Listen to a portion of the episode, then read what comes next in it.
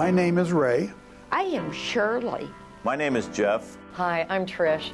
My family was very dad dominated. Dad made all the decisions in our home. Mine was very mother dominated and totally void of love or grace.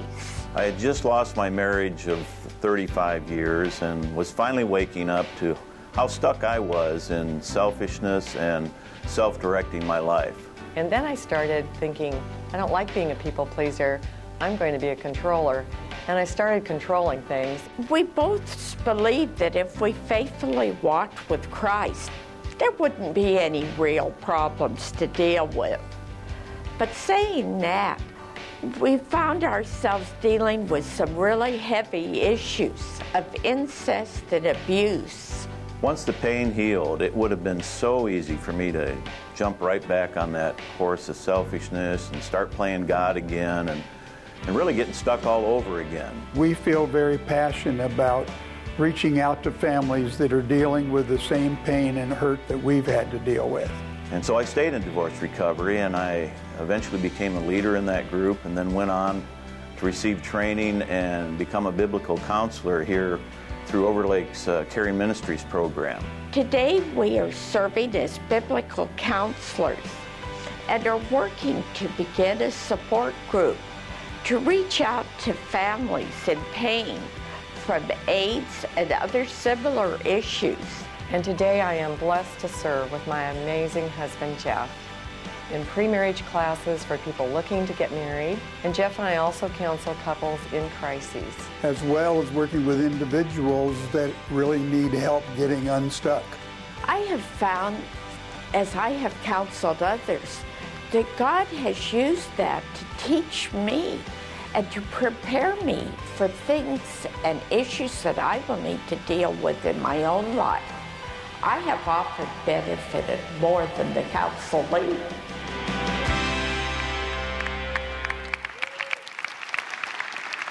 Well, hey, good morning, Overlake. It's wonderful to be with you today. I'm Mike. I'm one of the pastors on the team. Why don't you grab your notes out of your handout? Follow along with me today. We're going to finish our series called Unstuck, and uh, today's message is called Growing. We're going to wrap it up with the last couple of big truths uh, of this process of being unstuck. Today, these uh, last two look a little bit like disciplines that we can in- invoke in our lives, and uh, uh, I'm going to unpack that a little bit more in a moment. But I want to begin by letting you know that this last week, I got braces put on my teeth. Yeah, that's right. And uh, my, my teeth have, as an adult, they have become more and more crowded. They've all been moving forward. Oral health was becoming difficult. So this week on Thursday, I got banded. Um, I think we even have a photo of that, uh, what that looks like there. So. My son Doozy calls them my bracelets. Oh, you have your bracelets on, Dad? Yes, I do. Uh, and uh, it's, um, it's, it's very humbling. Um, it is uh, an interesting kind of a process. Uh, just real, real quick, raise your hand if you've ever had braces or currently have braces. Oh, yeah, there's a lot of love in the room right now. Uh, how come you people never told me about the amount of drool that comes? With it. Honestly, like the first couple of rows, you're gonna have to have some rain slickers. I can't even say the word slickers. I, uh, forgive my lisp, please. Um, I, I, don't even know who, who put the SP in the word lisp. That was some sadistic jerk.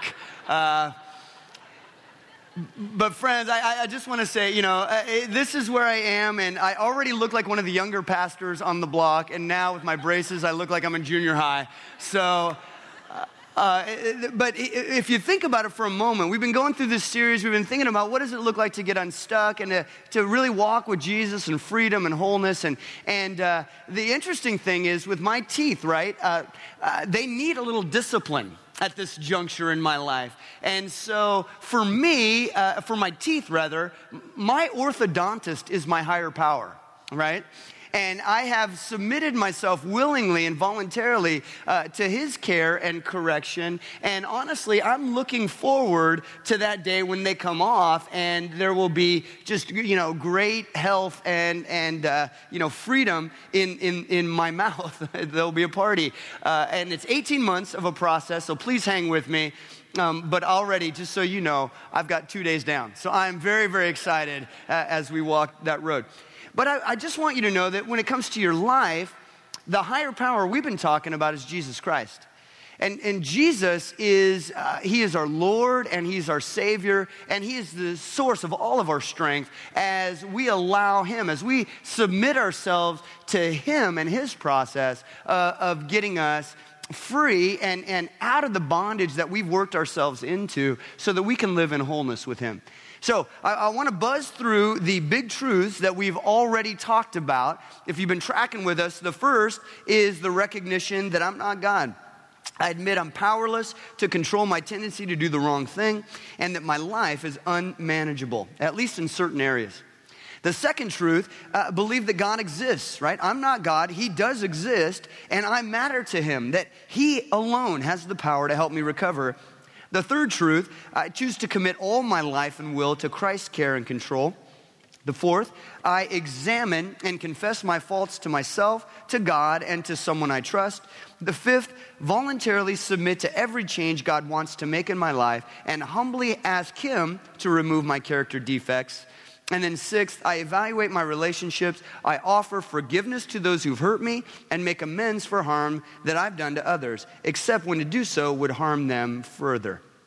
Okay, so those are the, the big truths that we've unpacked so far. We're going to finish with the last two today.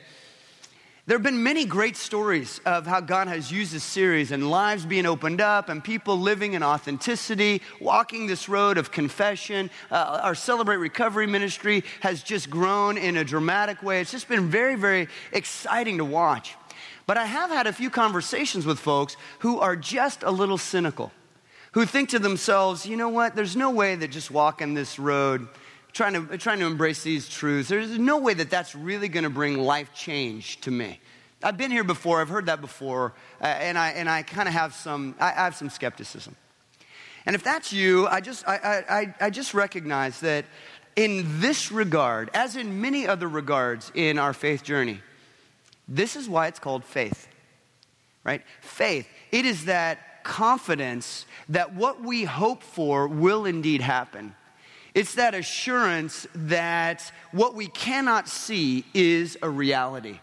And this is also true when it comes to our own life change. So I would encourage you to have faith in this regard. And the second truth that I would encourage you uh, to is this that, that I would encourage you to work these steps in humility and authenticity. And, and it's not just something that you do one time and then you're done. But the idea is that you might have to work these steps again and again and again. And if you poke into Celebrate Recovery, if you're a part of an Alcoholics Anonymous group, you know that the, the folks who walk through this journey, they keep cycling back again and again and again because each time through, God shows them something new. There, there's some new truth, there's some new health, some new wholeness that He wants to bring them into. So I would encourage you in that regard. This morning I got up early. It's beautiful sunrise, gorgeous outside today. And, and I saw, uh, as I was working through Psalm 81 today, I saw that God had a message just for me. He has a message for you. And in Psalm 81, God says, Oh, that my people would listen to me, following me, walking in my paths. And then he says this He says, Open your mouth wide, and I will fill it with good things. What, what a promise of blessing, right? Open your mouth wide and I will fill it with good things. I have good things for you, things that taste good, things that are good, things that are blessings for you. I have good things. Open your mouth wide. And I read that. I go, oh God, I wish I could, but I got these rubber bands on my braces and I just can't, you know. But I want you to understand that God does have health for you, has wholeness for you. Jesus died on the cross so that we could be set free from all of these hurts and habits and hangups, so that we really could be on the road with Him towards total freedom.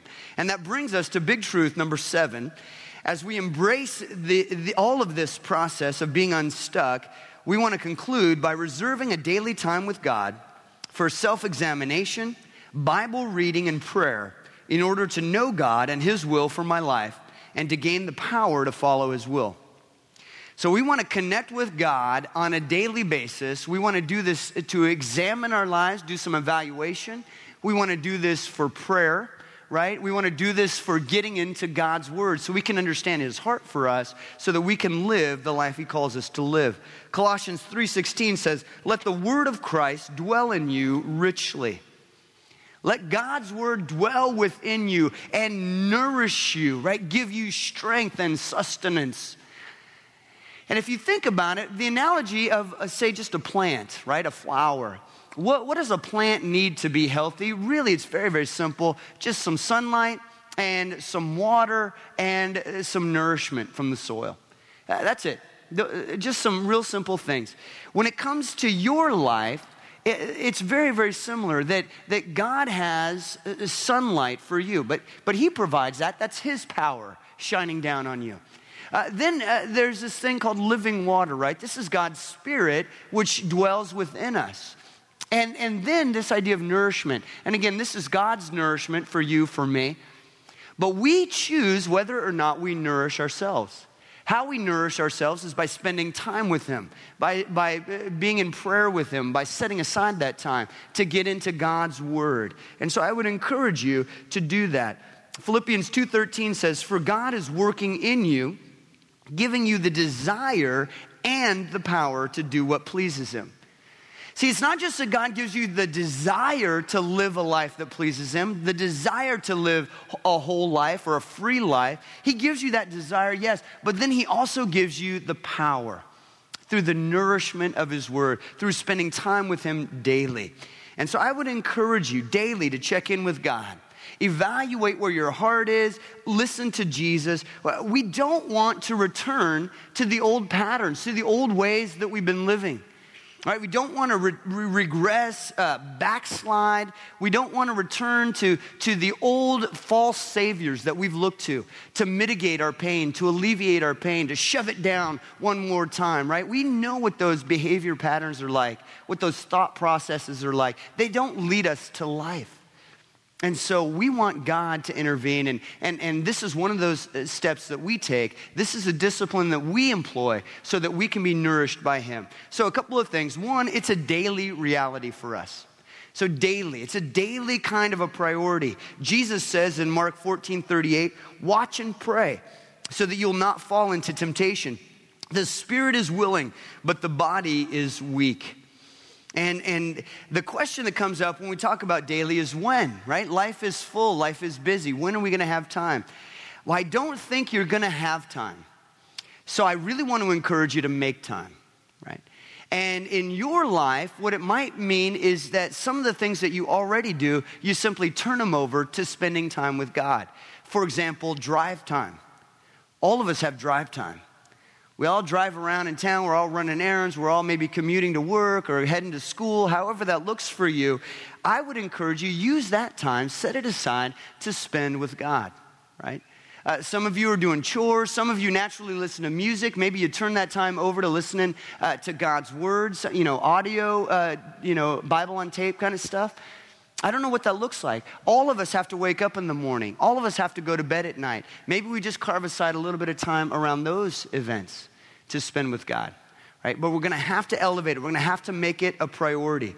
Now, I do wanna let you know that I'm not interested in putting another uh, law in place in your life. This is not some kind of um, spiritual legal checklist that you just check it off your list and then you go out and live however you want to the rest of the time. No, my encouragement is you would incorporate it into the context of your life right? Joyfully, like bring that connection to God into how you are fueled, how you live your life during the day. Uh, a buddy of mine was talking to me about this concept of um, spiritual aerobics is, is very similar to the way we stay fit in, in a biological sense, right? Our physical fitness.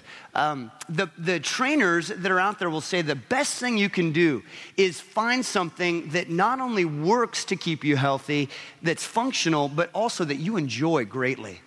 Because if you enjoy it greatly, the chances are good you're going to keep doing that activity again and again and again, and physical health is just going to come. Well, the same is true spiritually.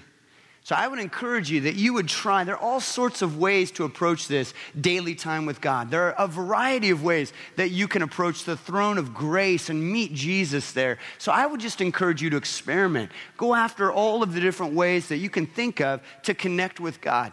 In my life, I, I, consistently journaled for years. I love getting in God's Word, reading portions of it. I have a reading plan that I work. And then I love to get out in nature. Those are three things that I feel not only are they functional and they connect me with God and allow me to enjoy my relationship with Him, but they also, they, uh, I enjoy them, but they're functional, right? They're functional, I enjoy them. That's what I'm trying to say. Kind of mix that up. Uh, I would just encourage you find something that works for you to connect you with God, something that you really enjoy, okay? Something you really enjoy. You say, Well, you know what? I really enjoy surfing on the coast of Indonesia. That's where I connect with God the best. So I'm out of here. You know, uh, if, if, if, that's you, right, find other ways. that's why I ripstick, by the way, because uh, I can't surf on the Indonesian coast. But here's the deal make it a daily priority. The next truth is that you would not only make it a daily priority, but that you would, in fact, be quiet as you connect with God that you would pause, that you would use that time to rest and reflect. And the scripture says in Psalm 46:10, "Be still and know that I am God." I would suggest to you your life is so loud. It is so busy, the volume is cranked so high that it is just important to put it all aside. Turn the volume all the way down. Right? Just be with God and allow Him to meet you in those moments of stillness. What does it look like to be just you? Just who you are, completely loved by God who made you. What does that look like? And I would argue the reason why mornings or, or nights, you know, before you go to bed, the reason why those are good times for you to get with God is because those are, they're predominantly the easiest times in your day where you can be quiet right? The house is quiet, everybody's asleep. Right? You can carve that side aside, uh, of time aside and just be with God. And the last point here is that you would listen, that you would listen to Him as you meet with Him. 1 Thessalonians 5 21 says, Test everything that's said, hold on to what is good. And what that means is, you know, when you're with God, when you're spending time reading God's word, you're praying, uh, there are different thoughts that are going to go through your mind. And some of those thoughts are you, and some of those thoughts are just, you know, advertising, media, whatever, uh, education. And some of those thoughts are God. And the challenge is that you would listen, and, and scripture says, and, and that you would test them and hold on to what is good. That you would keep the thoughts that are good, that, that you would try to discern the thoughts, in fact, that are God's thoughts for you, that are His promptings, that are His, his heart for you. Isaiah 110 says, Listen to the Lord, hear what He is telling you. And so the challenge is that in these times with God, where you're with Him daily, where you're quiet, where you're listening, that you would sense in those moments that you are absolutely loved, that God's love for you is complete, that His care for you is overwhelming, that His grace over you is lavishly bestowed. And in those moments of being loved, that you might also sense Him prompting you right? As you receive his love, uh, he, you might sense him prompting you to love somebody else, to do some good thing, to lay down some thought process, to lay down some entitlement, to put aside some habit. You might sense those things. Hold on to them if they're good, right? Recognize that's God working in you, that's God prompting you and speaking to you. And, and do this daily, and do this in quiet, and do this with listening. And, and one of the sharpest tools that we have in our tool shed is the tool of gratitude. So I want to unpack for just a moment of what it is that we can do as we come to God in gratitude. Gratitude is what fuels our growth spiritually. If you're filling in the blanks, the first one is be thankful to God. Just directly be thankful to Him. Express your thanks in the form of praise to God. Philippians 4 6 says, Do not be anxious about anything, but in everything, by prayer and petition, with thanksgiving, and you might want to circle that phrase, with thanksgiving, present your requests to God. Psalm 107 15 says, Let them praise the Lord for his great love and for the wonderful things he has done for them. And I declare to you, friends, that God has done so much in your life. God has blessed all of us in this room so richly. He has lavishly loved each one of us. In fact, this is true for everyone on the planet, no matter where we are. Uh, theologians call this the common grace that God has poured out over the entire planet. And God has loved us and He has blessed us and provided for us. And, and, and you, can, you can thank Him. Just thank Him directly. You can thank Him for how far you've come. You know, you look back over the journey that God has brought you, and, and you can be thankful for how He has met you and how He's carried you and brought you along. And you might still have great distances to cross, and, and I know I do as well. Uh, the point is, we look, we have great distances to cross, but we can still be thankful for what God has done in our lives thus far, right? Now, the problem is, we're fallen humans, and it's so much easier to complain than it is to be grateful right? In fact, I've often said that there's no blessing so great that we can't find a little something to complain about. And so I would just, rec- you know, eh, make sure that you recognize that uh, proclivity in your life, in your heart.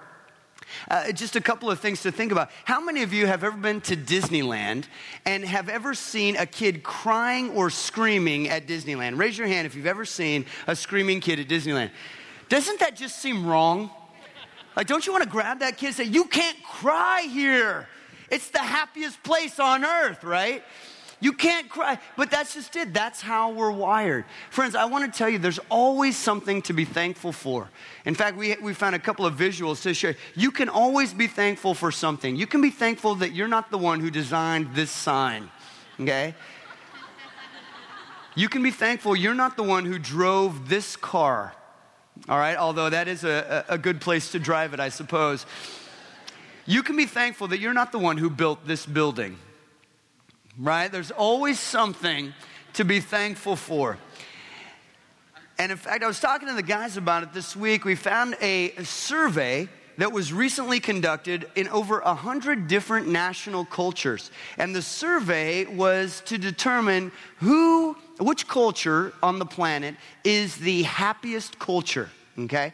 And the conclusion of this survey was that the Danish people are the happiest people on the planet. Now, as you get into the study and you see sort of the reasoning why it is that those who live in Denmark are the happiest people on the planet, it's because they have very low expectations. Apparently, the Danes, they understand that they're going to be cold and they're going to be wet and they're going to eat herring. And anything beyond that is a total plus. And so they are happy, right? They're thrilled. Now, I just want to say to you, there is a better way to go you can have great expectations for your life. You, you can expect greatness. You can expect freedom. You can expect that the God of the universe loves you, that you matter to Him, that He died on a cross so that you could be set free. There are all sorts of expectations you can have. So I don't want you to lower your expectations. I want you to be thankful for the blessings you've already received. Right? This kind of gratitude releases all kinds of power for life change. The next thing you can be thankful for is you can be thankful for sanctification. Sanctification. If you don't know what sanctification is, that's a Bible word. It just means that as we follow Jesus, we are becoming more like him. That's what sanctification means, that our character is being conformed to the character of Christ. So we can be thankful that this is work that is happening in our lives, even as we live, even as we breathe, as we go through this journey of life. Several years ago, I had a running buddy named Doug, and, and Doug and I would run on the trails in Southern California. And we run by this development. It was a housing project that was being built. And we could tell it was kind of an expansive project, a, a sort of a, a really high dollar home that was being built.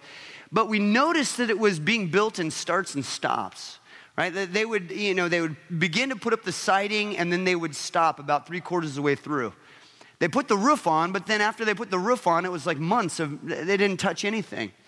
Uh, they would begin to do the landscaping, but then they would, they would finish about halfway complete. And, and we, just, we were just sort of curious as to how this building project was going on. And, and finally, my buddy Doug started calling it his sanctification home. And I said, Why are you calling it the sanctification home? And he said, Well, number one, it's being built in phases. Number two, you can tell it's a beautiful design. I mean, this thing is going to be magnificent when it's finished. And number three, it's probably not going to be finished in our lifetime. Uh, so he said that, that, that's his sanctification home. And honestly, that makes sense, right? In your life and my life, we're being built in phases. We, we grow through different seasons of life. We grow through good times, we grow through hardship, right? Uh, circumstances come, they go, we grow through those seasons. So we, we are built, we are being sanctified in seasons. God has an absolutely incredible blueprint for your life, right? It's magnificent. And it's probably not going to be complete in this lifetime, right? It will be complete and we will be presented perfect at some point, but probably not in this lifetime. C.S. Lewis writes uh, this. He says, Imagine yourself as a living house. God comes in to rebuild that house. At first, perhaps, you can understand what he's doing. He's getting the drains right, stopping the leaks in the roof, and so on. You knew that those jobs needed doing, and so you're not surprised. But presently, he starts knocking the house about in a way that hurts abominably and does not seem to make sense. What on earth is he up to? The explanation is that he's building quite a different house from the one you thought of. Throwing out a new wing here, putting on an extra floor there, running up towers, making courtyards. You thought you were going to be made into a decent little cottage, but he is building a palace. He intends to come and live in it himself. God is doing something in you, He's doing something to you. Uh, a visual way to, to express this is uh, a, a, really great follower of Jesus named St. Francis built a little chapel outside of the town of Assisi. And this little chapel that he built, it's only big enough for about 12 people to come in and to pray and to connect with Jesus. And, and uh, Francis was a good guy and he did all sorts of great things and followed Jesus well. And so after his death, uh, they came in and they built a church around this church.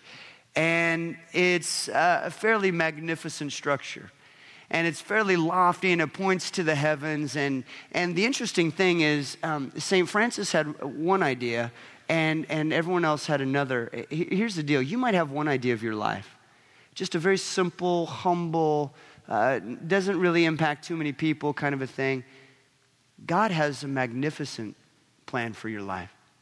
He, he desires for you to recognize that He is building a masterpiece with you.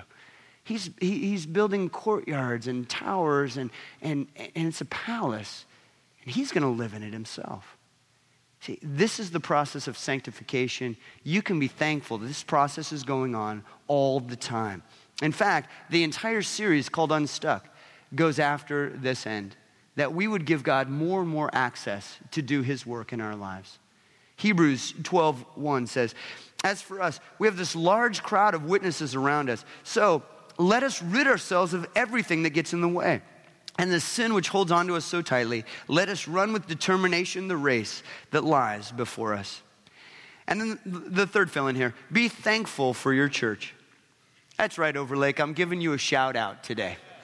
Be thankful for your church. You are beautiful. God is building and has built a beautiful church right here and right now. You are amazing, brothers and sisters. You are powerful saints. You are real and messy and complicated and generous. You are servant hearted and authentic, and you are on a great trajectory. I love inviting friends into this community. I love how warm and friendly you are, how kind and selfless you are, how prayerful you are, and how gracious you are as you seek to follow Jesus Christ. Friends, we are not perfect, but we have a lot to be thankful for here at Overlake Christian Church. When was the last time you were just straight up thankful? You drove into the parking lot and your heart just swelled with gratitude that you could come to a place where hundreds of others would come around you and you could, in a corporate setting, offer your praise and express your thanks to God. Where the Bible could be open and taught and there'd be no fear of political recrimination no fear that the government would shut us down, that there'd be any kind of persecution that would happen. When was the last time you were just overflowing with gratitude that we can be on this journey together as brothers and sisters, free from fear? See, the Bible says that we're to enter into his gates with thanksgiving. In Psalm 100, verse 4, it says, Enter the temple gates with thanksgiving. As we come into the presence of God, Let's come in with our hearts filled with gratitude. And, and it's an incredible fuel for the life that He calls us to live. We should be grateful when we come to Him in our daily time, when we come to Him in our, in our quiet time, when we come to Him listening to what He has for us. So that's number seven, and here's number eight give myself to God to be used to bring this good news to others, both by my example and by my words. By my example and by my words, I want to be used by God to share His good news with others. And this is the part, uh, honestly, where we're giving back a bit. Everything else up to this point has been how do we nourish ourselves? How do we get on the right path? How do we walk with Jesus into wholeness? This is the step where we're actually giving back, where we're helping others. And I love how we have shown these video testimonies week in and week out through this series. All kinds of people sharing what it is that God has done in their life. What I want you to understand is that even as they share, what they're doing is they're saying, God has touched me. Now they're using that story to touch your life as well. We got one more video we'd like to show you.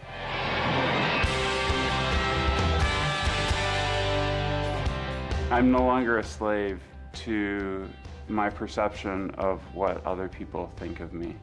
I, uh, I haven't had a drink since uh, March 23rd of 2009 and uh, been sober ever since and I'm celebrating victories over uh, drugs and alcohol and other isms. We hold each other accountable, we hold each other up, we pray for each other. It's a safe place and I just can't imagine what my life would be without Celebrate Recovery. It's, um, I, the last few years have been the healthiest years talking about mental and probably physical health as well. So I was able to come to a place where I could be completely honest about my past and about my struggles, and I was met with grace and understanding. I found hope and strength in, in my groups and my peers. I saw recovery in my marriage. I didn't have to be in control anymore. That's God's job. And um, the CRs for anybody with a hurt habit or hang up, it's not just about the addict, it's also about those of us that have had to deal with the effects of living with an alcoholic. I am now married, substance free, and Jesus is giving me victory and shaping me into a husband and a great father for two eight year old boys. But thanks to accountability partners, serving in CR, prayer, and God's grace, I now see how stuck I was. Then I got involved with Celebrate Recovery, who helps me to give back a little bit of what Jesus has so freely given me.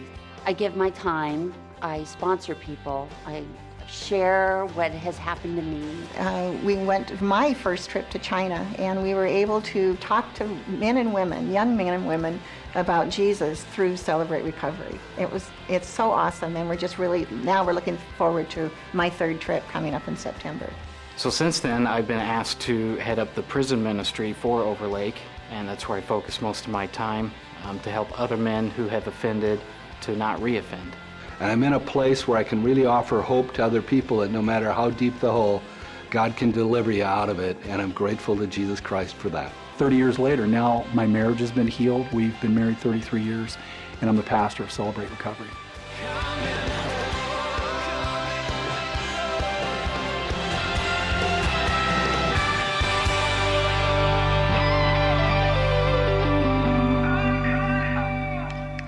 Yeah, let's let's cheer on all of our testimonies in this series. That's been great. That's been great. I, I, want you to notice the, the next verse, right? This is the Apostle Paul in 2 Corinthians 1 3. He says, Let us give thanks to the God and Father of our Lord Jesus Christ, the merciful Father, the God from whom all help comes. Now, check this out. He helps us in our troubles in all our troubles, so that we are able to help those who have all kinds of troubles using the same help that we ourselves have received from God. Right? That's the story of all these testimonies. God's helped them in their troubles, and now they're just turning it back and, and seeing if they can't help someone else in, in someone else's troubles. And, and that's what is meant by growing right? We receive help that we need. We're met by God. He, he touches us, He saves us, He begins to heal us, and then now we're able to, to shift our focus and begin to help others, right? Some with the same problems that we've had. And, and this really is, is the idea of growing. It, it's mirrored spiritually in the physical world. Physically, we move from being babies into adulthood and maturity. We move from being helpless to being strong, from being selfish to being selfless, from being bottle fed to being self fed, from requiring care constantly to being able to offer care to others. And that's this process of growth. We begin to shift and to turn the attention away from ourselves. We begin to help others, to serve others. All of this, friends, it is what Jesus himself modeled for us. And if you'll remember on the last night before the crucifixion, when he was with his disciples, he took a towel and he took a basin of water and he washed their feet. He served them. And then after he served them, he said these words, John 13. And since I, the Lord and teacher, have washed your feet, you ought to wash each other's feet. I've given you an example to follow. Do as I have done to you. And so, in light of this series, in light of the, the predominant theme of living unstuck, how might we serve? How might we give back? The first fill in is I would challenge you to be an accountability partner in someone else's life, that you would be an accountability and a help in their life. Last week, we talked about how we need three to five people in our life that we are able to call at a moment's notice who can care for us, encourage us, pray for us, who can support us and lift us up. And um, that means three to five people that you would invite into your life to provide accountability for you.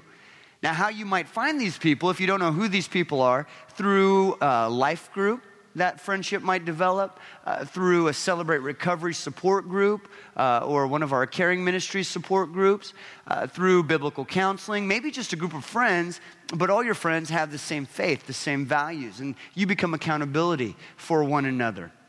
Student ministries goes after this. Friends, your pastor has accountability in his life, and I would encourage you to have accountability as well, right? You would invite those relationships into your life. But I also know this that if somebody asks you to be their accountability partner, you're ready for it. You can do it. If somebody says, Hey, I, would love uh, to ask you to hold me accountable in this regard, you know what? If you're walking honestly, not perfectly, but if you're walking honestly with Jesus, if you're seeking to, to live these truths of, of authenticity in your faith, then friends, you are absolutely ready. See, this idea of accountability, it has to be invited. Somebody has to invite you into that relationship, right? You don't just go out of here, we, we end up service, and you walk out into the hallway and you're like, hey, you know what, you, you, you look like a sinner. Can, can I hold you accountable? You know, like, that's not to work, okay? This is one of those, it, kind of a, it's a, it's a relationship where you're going to need to be invited in. And so I would simply encourage you to begin to foster relationships that you would have accountability in your own life and then be available to being accountability in someone else's life. I heard the analogy this week that redwood trees are able to grow so tall and they are so strong, and it's not because their roots necessarily go so deep. It's because uh, for the redwood forest, their roots intertwine with the other roots of other redwood trees. And the more they are intertwined, the more impervious they are to all sorts of weather conditions. They can stand and they can grow and they can become towering monuments to health. And friends, so can you. As long as you are open to being accountability and to, to loving and caring and supporting one another, right? This is what it means to be a family together, a Christian family, a family who's on the journey of following Jesus.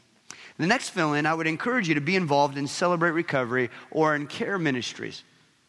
And again, I mentioned these ministries have really flourished over this last five weeks or so. I would just tell you that all of our leaders, whether they're lay counselors in our caring ministries, support group leaders, sponsors in Celebrate Recovery, just servants, I, I would just tell you that all of them, right, they're simply humble men and women who recognize that God has touched them and now who are offering out of, out of that wellspring, right? They have been uh, experienced health in some significant way. Now they're serving so that others might find health as well.